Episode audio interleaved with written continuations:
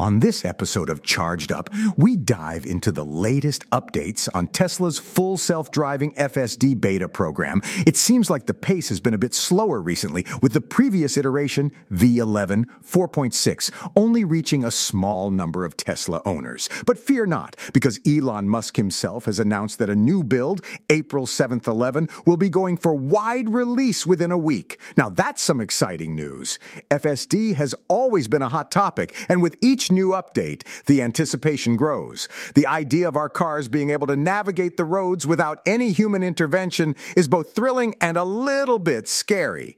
But for Tesla enthusiasts, it's a glimpse into the future of transportation. What can we expect from this new update? Well, details are still scarce, but Musk did mention something called FSDV12 Light Dark Auto. Now, I don't know about you, but that sounds like some futuristic stuff right there. Could this be the next big leap towards fully autonomous driving? As always, safety remains a top priority for Tesla.